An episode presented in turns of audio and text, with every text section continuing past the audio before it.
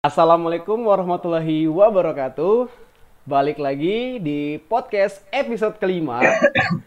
Di sini kita akan membahas tentang keluh kesah mahasiswa S1 RPL dan mekanisme sidang penetapan ADART. Tapi sebelum itu, kita perkenalan dulu aja kali ya. Dan di sini gua nggak sendirian dan perkenalkan nama gua Noval Fauzan dari jurusan S1 RPL dari kelas SM4303 bersama rekan gua. Nama gue Adam, saya dari eh, S1 RPL dari kelas SM4302. Dan narasumber paling kece di jagat raya ini yaitu Sebelumnya perkenalkan nama saya Aditya Fauzan Rizkapati, biasanya dipanggil Adi. Ya, mohon maaf kalau ada gangguan sedikit di sini. Oke. Dan Anda sedang mendengarkan podcast Kuy Sharing Session Kuy.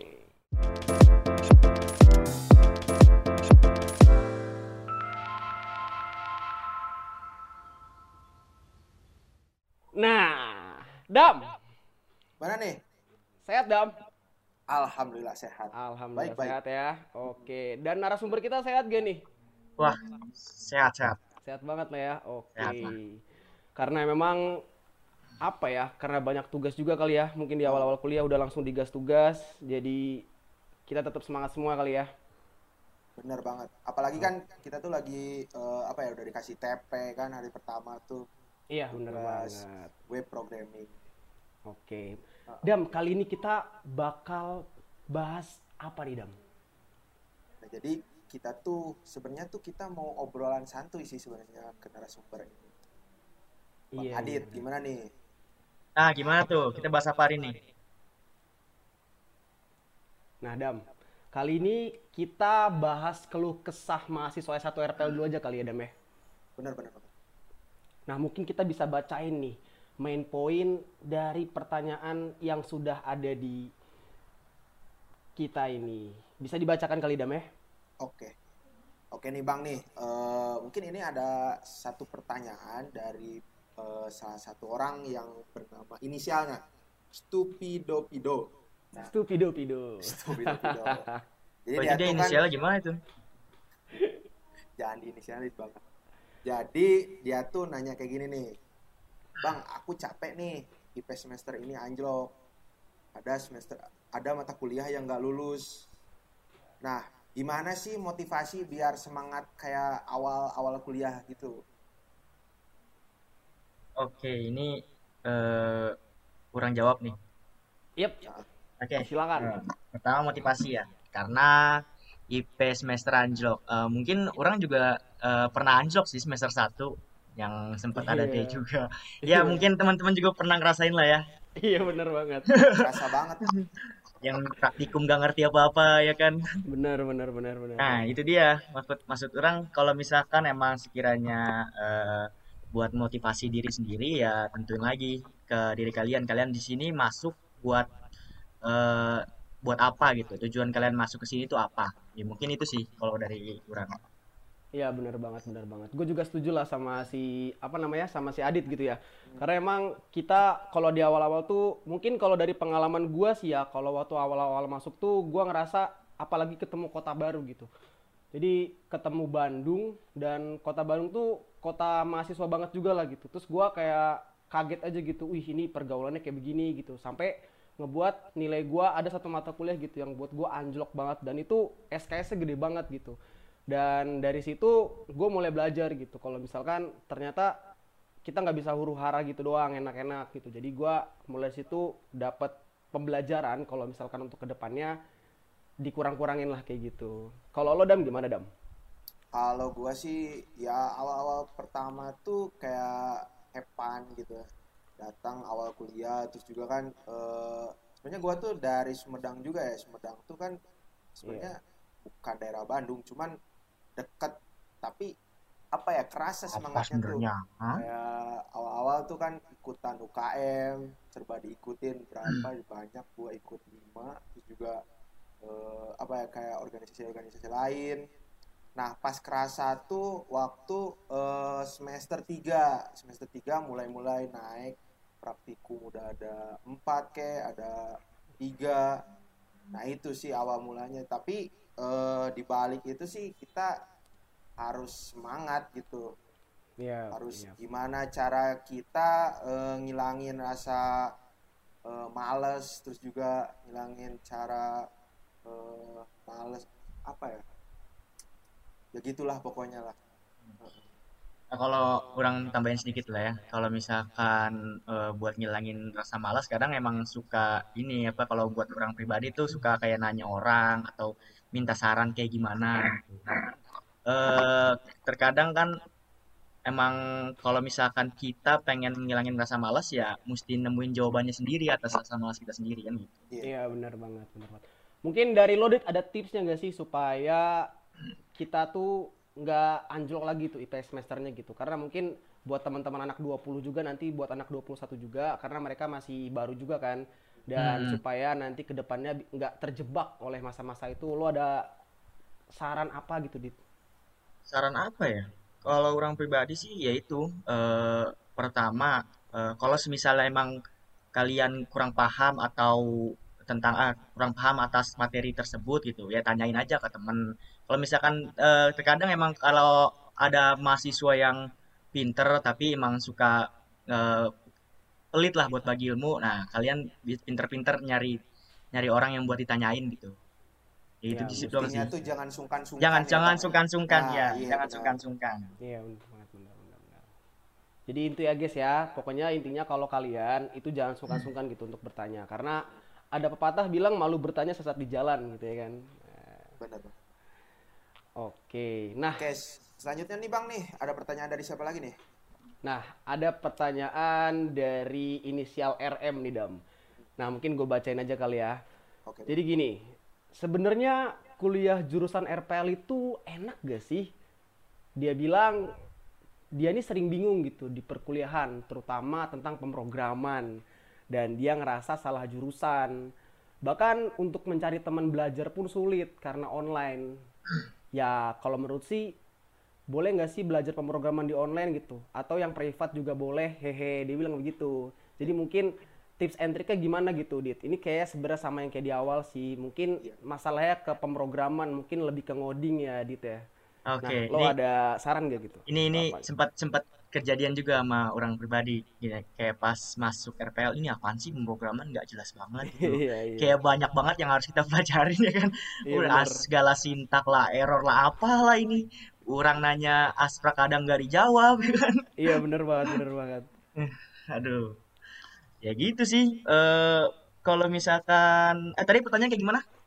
Jadi pertanyaannya gimana nih cara belajar di pemrograman dan dia ngerasa salah jurusan? Gimana tips and triknya gitu? Karena apalagi di masa Ah. online gini. Nah, gimana? Nah. Apakah dia perlu belajar pemrograman online atau mungkin kan ada tuh sekarang web platform-platform atau web-web yang bisa belajar pemrograman online gitu. Oke oke oke oke. Ya yang pertama sih ya yang benar sih kalau misalkan emang sekiranya eh, kalian kalau misalkan emang sekiranya orang-orang yang nggak bisa kayak salah ngerasa salah jurusan emang itu banyak banget ya. Nah kalau mungkin dari orang pribadi sih ngasih saran buat yang salah yang merasa salah jurusan eh, janganlah salah jurusan gitu. Iya, benar banget. Iya, maksudnya eh, kalau misalkan emang kalian udah di sini, eh, berarti kan jalan kalian di sini gitu. Kalau misalkan emang kalian nggak bisa menguasai materi karena kalian nggak salah jurusan, ya berarti yang, yang salah kalian gitu. Kalian harus eh, periksa lagi diri kalian sendiri Iya, benar gitu. Mungkin ada quote gak sih Dam yang mungkin lo pernah kutip supaya kita nih sebagai Ngomong apa sih? Gue nyambung sumpah. orang gitu sebagai manusia gitu bener-bener kita tuh punya motivasi banget gitu buat belajar gitu. Kalau eh, quotes dari gua sih bukan quotes sih disebutnya tuh eh, cuman pesan dikit aja sih. eh, jadi sebelum kita terjun ke dunia perkuliahan, eh, kalian tuh harus siapin eh, apa aja nih yang harus disiapin ke jurusan itu tuh. Lu mau terjun ke dunia itu, tapi lu gak ngerti apa aja yang mau dipelajari gitu. Nah sebelumnya tuh lu harus siapin eh, matang-matang lah istilahnya tuh eh, apa yang harus dilakuin terus juga eh, Hmm. prakteknya kayak gimana terus juga eh, materi-materinya yang harus dikumpulin apa aja kayak gitu sih Nah, itu bagus juga Benar, tuh. benar. Itu bagus juga tuh. Iya, iya. gue setuju sih sama itu gitu. Jadi kita balik lagi ke diri masing-masing lah ya gitu ya. Iya. Iya. Oke. Dam, mungkin selanjutnya kita bahas ADART kali ya Dam ya. Iya, boleh. Mungkin lo bisa jelasin nih Dam mengenai ADRT atau mungkin yang bakal nanti dijawab oleh Adit gitu Dam. Ini pembahasan udah mulai berat ya. Nah, lumayan berat nih kan. Berat nih. Bang. Karena ini main poinnya gitu lah ya. Lumayan berat nih. Gimana Ini gimana? sih, eh, gua mau nanya nih. Penjelasan singkat mengenai MUBES pengesahan ADRT itu apa sih, Bang? Oke, eh, pertama eh, kita bahas dulu apa itu MUBES sih sebenarnya. Nah, MUBES kan dalam kalau misalkan itu kan eh, singkatan lah ya, musyawarah besar gitu. Nah, di mana eh, banyak orang yang berkumpul untuk eh, menemukan satu titik yang sama gitu, atau satu kesepakatan yang sama.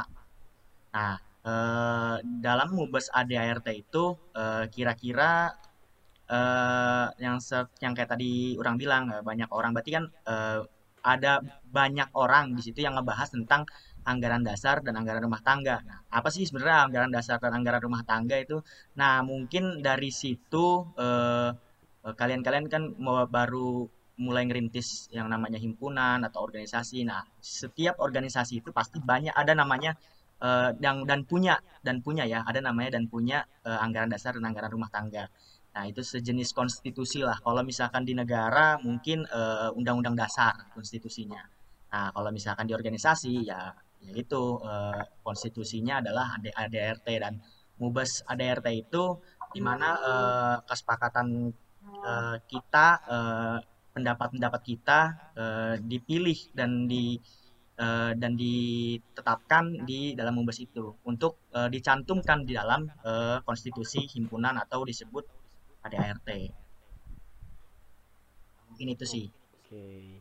Nah, kalau ngomong-ngomongin ADART nih, kan pasti ADART tuh ininya lah ya, apa namanya? eh ininya banget lah, apa namanya? eh syaratnya banget gitu. Nah, mungkin ini nggak sih, Dit? Ada nggak sih syarat untuk bisa ikut sidang gitu? Dan kita juga kadang sebagai orang awam tuh siapa gitu pelaksananya pelaksana itu siapa aja gitu yang di dalam ADART tuh dan apakah kita sebagai orang yang di mahasiswa yang belum diangkat di kaderisasi itu bisa mengutarakan pendapat gitu untuk ADART ini Oke, eh, mungkin siapa orang yang bisa ikut sidang dulu ya pertama ya. Yap. Nah, Iya. mungkin Mm. Eh, buat orang-orang yang ikut sidang itu sebenarnya eh, bukan sebenarnya sih eh, balik lagi ke eh, peraturan tata tertib dalam MUBES itu. Eh, soalnya kalau misalkan di setiap-setiap organisasi itu pasti berbeda-beda tuh. Ada yang namanya ntar hak suara. Nah, hak suara itu eh, kalau misalkan dari organisasi orang lah, disebut aja organisasi X lah. Itu ada namanya hak suara penuh dan hak suara biasa. Nah, itu ntar di di tata tertib dijelaskan kalau misalkan hak suara biasa itu eh, begini begini begini dan hak suara penuh itu bisa mengutarakan pendapat atau bisa kayak eh, instruksi terus ngasih permintaan atau segala macem. Nah seperti itu. Kalau misalkan dari siapa yang bisa ikut sidang. Nah kalau misalkan siapa yang bisa ikut sidang ya semuanya bisa cuman beda-beda lagi gitu. Hak suaranya tuh pasti diatur. Gitu. Nah, gua pengen nanya nih, Bang nih. Kalau kriteria yang masuk dalam eh, apa ya? Suatu hak suara tuh kayak gimana? kriteria yang masuk hak suara oke Ah, ah gini eh, mungkin kalau di organisasi orang sekarang eh, sempat diatur lah eh, contoh aja lah contoh misalnya ada kader baru dan ada yang calon kader nah atau ada yang belum dikader gitu kan kalau di himpunan kita kan nah itu bisa diatur tuh kayak hak suaranya misalkan yang belum dikader itu mungkin hak suara biasa aja lah gitu kayak dia ngikut forum terus eh, dengerin aja atau mungkin ada saran bisa dikasih ke hak suara penuh. Jadi eh, hak suara biasa itu kalau mau menyampaikan pendapat itu harus melalui hak suara penuh gitu. Nah, dari dari hak suara penuh itu eh, bisa kalau misalkan hak suara penuh itu mungkin syaratnya mesti udah di kader atau emang udah jadi kader atau eh, perwakilan. Nah kan bisa bisa tuh diatur tuh dari tata tertibnya nah hak suara penuh itu eh, bebas. Dia mau menyampaikan pendapat kayak apa pun juga bebas gitu. Nggak ada yang larang. Karena eh, cangkupan hak suara penuh itu biasanya lebih luas dibanding hak suara biasa. Gitu. Oh, Oke. Nah, Dam, gue pengen nanya, eh, na- Dit, sorry, gue pengen nanya Iya, lagi sok. nih. Apa tuh? Em, kan biasanya kalau kita mengadakan sidang itu ada range waktunya kapan gitu ya. Jangka Ah, oke. waktunya itu sampai kapan gitu. Dan Oke, gue oke. sebagai orang awam pun, awam pun nggak tahu gitu. Kira-kira sidang ini tuh apakah cuma seminggu atau dua minggu bahkan sebulan gitu. Kira-kira menurut pengalaman lu nih ya. Dan kira-kira tuh kapan sih sidang itu dapat dilaksanakan dan sampai seselesai apa sidang itu selesai gitu. Oke, nah mungkin yang pertama kapan itu sedang itu dilaksanakan ya tergantung eh, persiapannya udah udah udah udah siap apa belum gitu. Nah, buat selesainya sidang itu kapan atau kapan itu sidang selesai itu itu ya apa namanya tergantung ke kesepakatan dalam forum ya. Kalau misalkan forum itu sepakat-sepakat aja ya mungkin sejam pun selesai gitu. Dan kadang eh, kadang tuh ada yang sebulan, ada yang ada yang tiga minggu, ada yang seminggu, banyak lah macam-macamnya. Dan pernah orang pernah orang lihat juga eh, mungkin waktu itu orang masih jadi anggota biasa ya, angg- anggota biasa gitu, masih kader baru lah di, di jurusan orang, eh di himpunan orang. Nah, terus eh, orang dengar dari eh, kakak kelas orang, nih di Surabaya nih ada kongres nih, cuman eh, rusuh lah, ditunda mulu, rusuh lah, ditunda mulu. Jadi akhirnya diperpanjang tuh. Nah, waktu sidangnya diperpanjang, ditunda, dipending apa segala macem. Nah, itu itu kan artinya kan eh, dari forum itu ada yang beberapa nggak belum belum sepakat atas atas pendapat atau Iya. poin-poin di yang yang dibahas lah. Nah, itu yang yang bisa bikin sidang itu apa namanya lama gitu. Nah, mungkin mungkin apa namanya kalau misalkan emang pengen sidang cepet ya kalian apa namanya kalau misalkan emang pengen sidang cepet ini ini teknik-teknik politik lah ya. kalau emang pengen sidang cepet ya dikonsolin sana sini eh ini ntar sepakat-sepakat ini aja ya ini sepakat-sepakat ini aja ya ntar ya sidangnya juga berjalan cepat gitu nah kalau misalkan emang sedang sidangnya pengen ya kerasa demokrasinya ya ya pasti lama Iya benar banget, benar benar. benar. Setuju sih gua. Kadang gua sebagai orang awam pun yang baru kenal banget nih organisasi, terutama di organisasi di jurusan kita itu gua tuh masih harus nanya ke siapa gitu yang udah berpengalaman gitu ya. iya banyak sih sebenarnya yang harus ditanya kalau misalkan nyari yang pengalaman ya bisalah kalian tanya ke senior senior di FIF atau di BEM Kema apa namanya Kema Telkom sendiri gitu kan Iya benar banget, benar benar. Eh iya bang. Tapi eh, lu pernah gak eh, ngalamin gitu sidang selama lama sekitar berbulan-bulan gitu? Ah, kalau sidang selama berbulan-bulan belum pernah sih. Cuman eh, sidang yang lucu lebih tepatnya pernah. Kalau misalkan waktu itu orang eh, sama lah kayak kalian lah simulasi sidang gitu.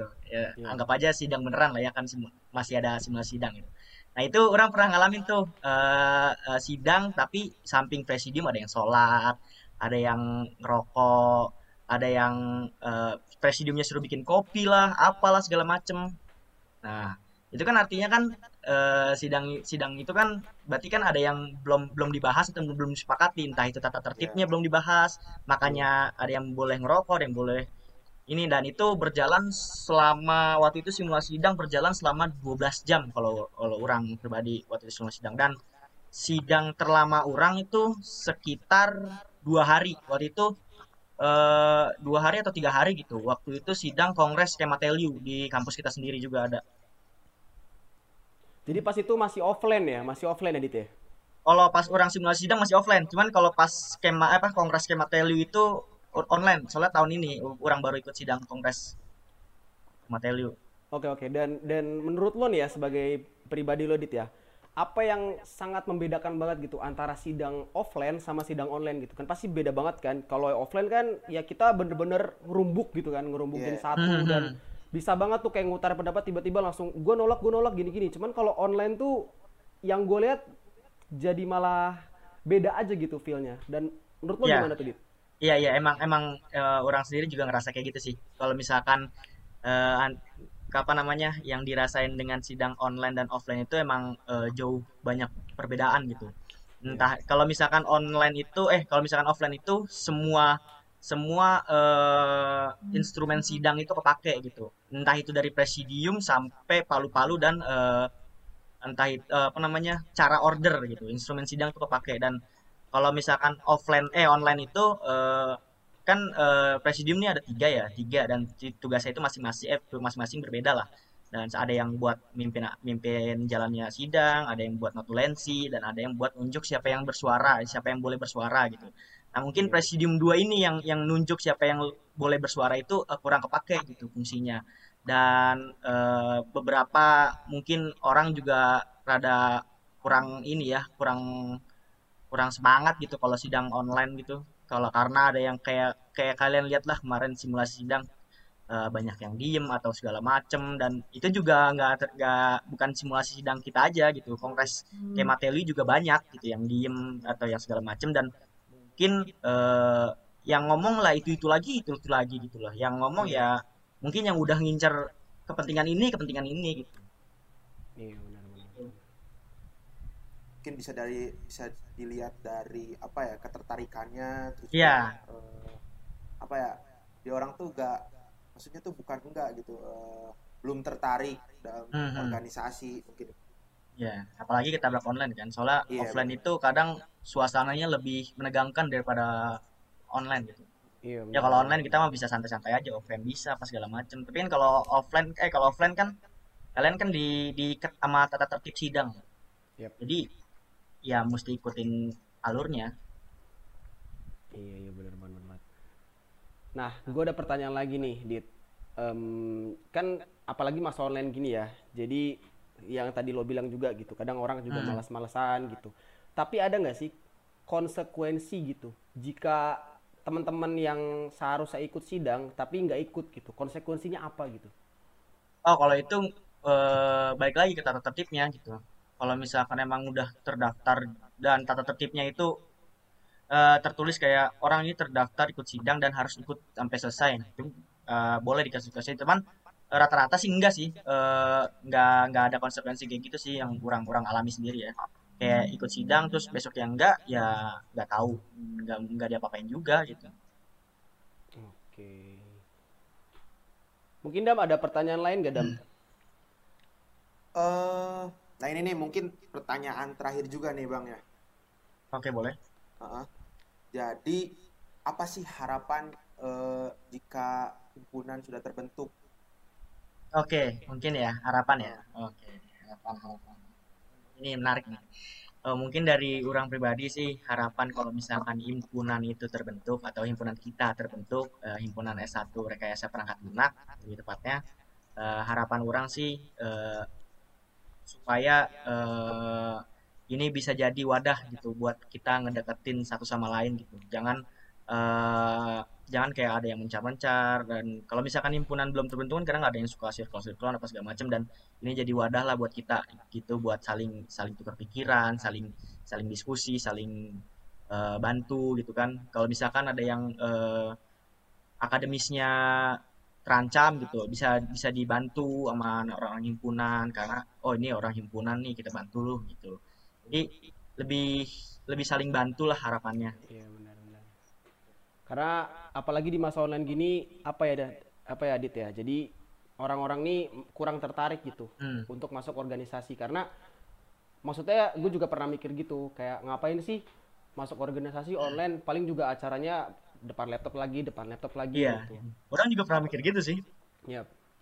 orang juga kan, pernah Iya, yeah, gimana? Sekarang tuh kan uh, eh, TAK gak diperluin hmm. juga kan. Iya. Iya, iya ya itu itu juga salah itu satu salah satu faktor faktor banyak orang yang malas sih ikut ikut organisasi cuman uh, kalau orang pribadi ya orang juga pernah pernah mikir gitu sih apaan sih online kayak ikut organisasi ngapa-ngapain nggak ngapa-ngapain gitu kan cuman kalau misalkan organisasi online itu kadang kita capeknya tuh di pikiran bukan di tenaga gitu jadi pikiran kita dikuras uh, gimana caranya ini harus berjalan dengan uh, keinginan kita atau sesuai lah dengan target kita ini ya. itu sih kalau misalkan online karena emang kalau antara perbedaan offline sama online tuh 180 derajat banget ya Dit ya. Iya, berbeda. Bahannya iya. Bahan berbeda. Dan mungkin pertanyaan gue terakhir kali ya, mungkin ini juga lo bisa ngasih saran gitu ke teman-teman juga yang bakal ngedengerin ini. Uh, apa mungkin gimana sih supaya teman-teman semua ini tertarik gitu pentingnya organisasi termasuk hima ya karena dari jurusan kita sendiri tuh lagi merancang banget nih himpunan karena yang seperti lu bilang tadi dit karena himpunan ini penting banget buat nambah relasi misalkan kalau ada masalah kita bisa bantu. Nah mungkin lu ada motivasi atau kata-kata supaya teman-teman yang mendengarkan ini tuh lebih tertarik oh iya organisasi penting banget buat gua gitu. Karena kan kuliah sekarang kan ya lo di rumah buka laptop tidur lagi. Kalau misalkan di offline kan lo kupu-kupu kuliah pulang kuliah pulang nah supaya teman-teman di rumah yang mendengarkan ini lebih produktif gitu di, di rumah tuh ada tips and triknya nggak? Oke, mungkin tips tips and triknya itu eh, balik lagi ke diri teman eh, diri teman-teman yang denger ini. Eh, mungkin kalau saran dari orang, eh, coba coba pikirin lagi eh, teman-teman ini pengen dapat apa di kuliahan ini. Entah itu cuman materi doang mah di SMP, SMA dan SD pun kita dapat gitu. Cuman kan yang dituntut di kuliahan ini kan bukan cuman itu gitu. Entah itu skill eh soft skill kita, soft apa namanya skill kepemimpinan ke kepemimpinan kita, cara bicara kita atau eh, itu kan semuanya kan eh, jadi tuntutan kita jadi mahasiswa gitu dan di himpunan ini mungkin eh, teman-teman bisa belajar itu gitu. Jadi eh, kalau buat teman-teman itu bergabung bergabung di himpunan itu nggak rugi sebenarnya dan itu eh, bahkan jadi tempat belajar kedua teman-teman setelah kampus gitu. Kalau buat orang sih. ya setuju banget sih kalau dari Adam gimana Dam setuju nggak Dam apa yang diomongin Adit Dam Setuju Kayaknya banget. nggak kayaknya nggak setuju itu Adam. Setuju banget dong. Masa ini narasumber ini nih. Paling mantep. iya Bohong aja itu mah.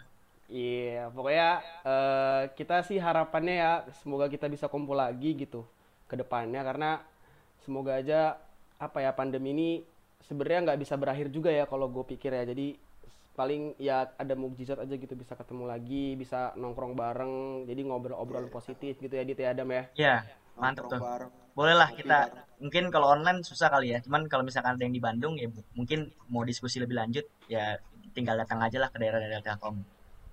Oke. Base camp kita di mana? Di Wargo.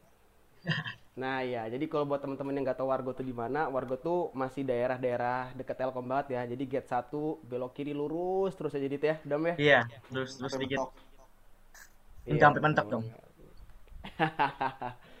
Oke, mungkin itu jadi penutup pada podcast kita hari ini. Makasih banget teman-teman yang udah dengerin sampai akhir dan pokoknya stay safe semua ya. Pokoknya jangan sampai sakit. Kalau misalkan kalian lagi sakit, semoga diangkat penyakitnya juga ya. Oke. Terima kasih juga nih buat rekan gua, Adam. Adam, thank you Dam ya. Oke, thank you banget nih buat teman-teman yang udah nyepetin waktunya, udah Iya. udah nyepetin nonton podcast. Semangat, semangat. Dan terima kasih banget juga kepada narasumber kita Adit yang sudah memaparkan Oke. secara rinci Adit ya. Thank you banget nih Dit. Mungkin Yo, yo, semoga ini sama-sama. menjadi insight buat kita semua. Jadi bukan buat gua sama Adam doang dan ini menjadi insight buat teman-teman yang mendengarkan khususnya anak 20 dan khususnya maba 2 2021 yang pastinya mungkin merasa masih awam banget gitu. Apa sih himpunan itu? Apa sih organisasi itu? Gitu. Hmm. Jadi Ya, mungkin sebelumnya- semoga ke depannya ya semoga Yes. ke depannya lebih baik lah gitu Dit ya. Ya, ya. Sebelumnya juga terima kasih juga buat eh, panitia yang udah undang. Sebelumnya eh, mohon maaf kalau misalkan emang keilmuan orang sedikit kurang gitu. Cuman ya eh, balik lagi ke teman-teman sendiri kalau misalkan emang kalian teman-teman buat yang denger ini pengen ngupdate keilmuan lebih dari orang itu masuklah himpunan. Itu guys, masuklah himpunan guys ya karena himpunan itu penting banget gitu ya. Penting. Oke, jadi sekian aja pada podcast kali ini. Kurang lebih ya mohon maaf. Gua Noval dan rekan gua. Gua Adam. Oke, kita pamit dari podcast Sekui Sharing Session Kuy. Assalamualaikum warahmatullahi wabarakatuh. Bye bye. Bye bye guys. Thank you.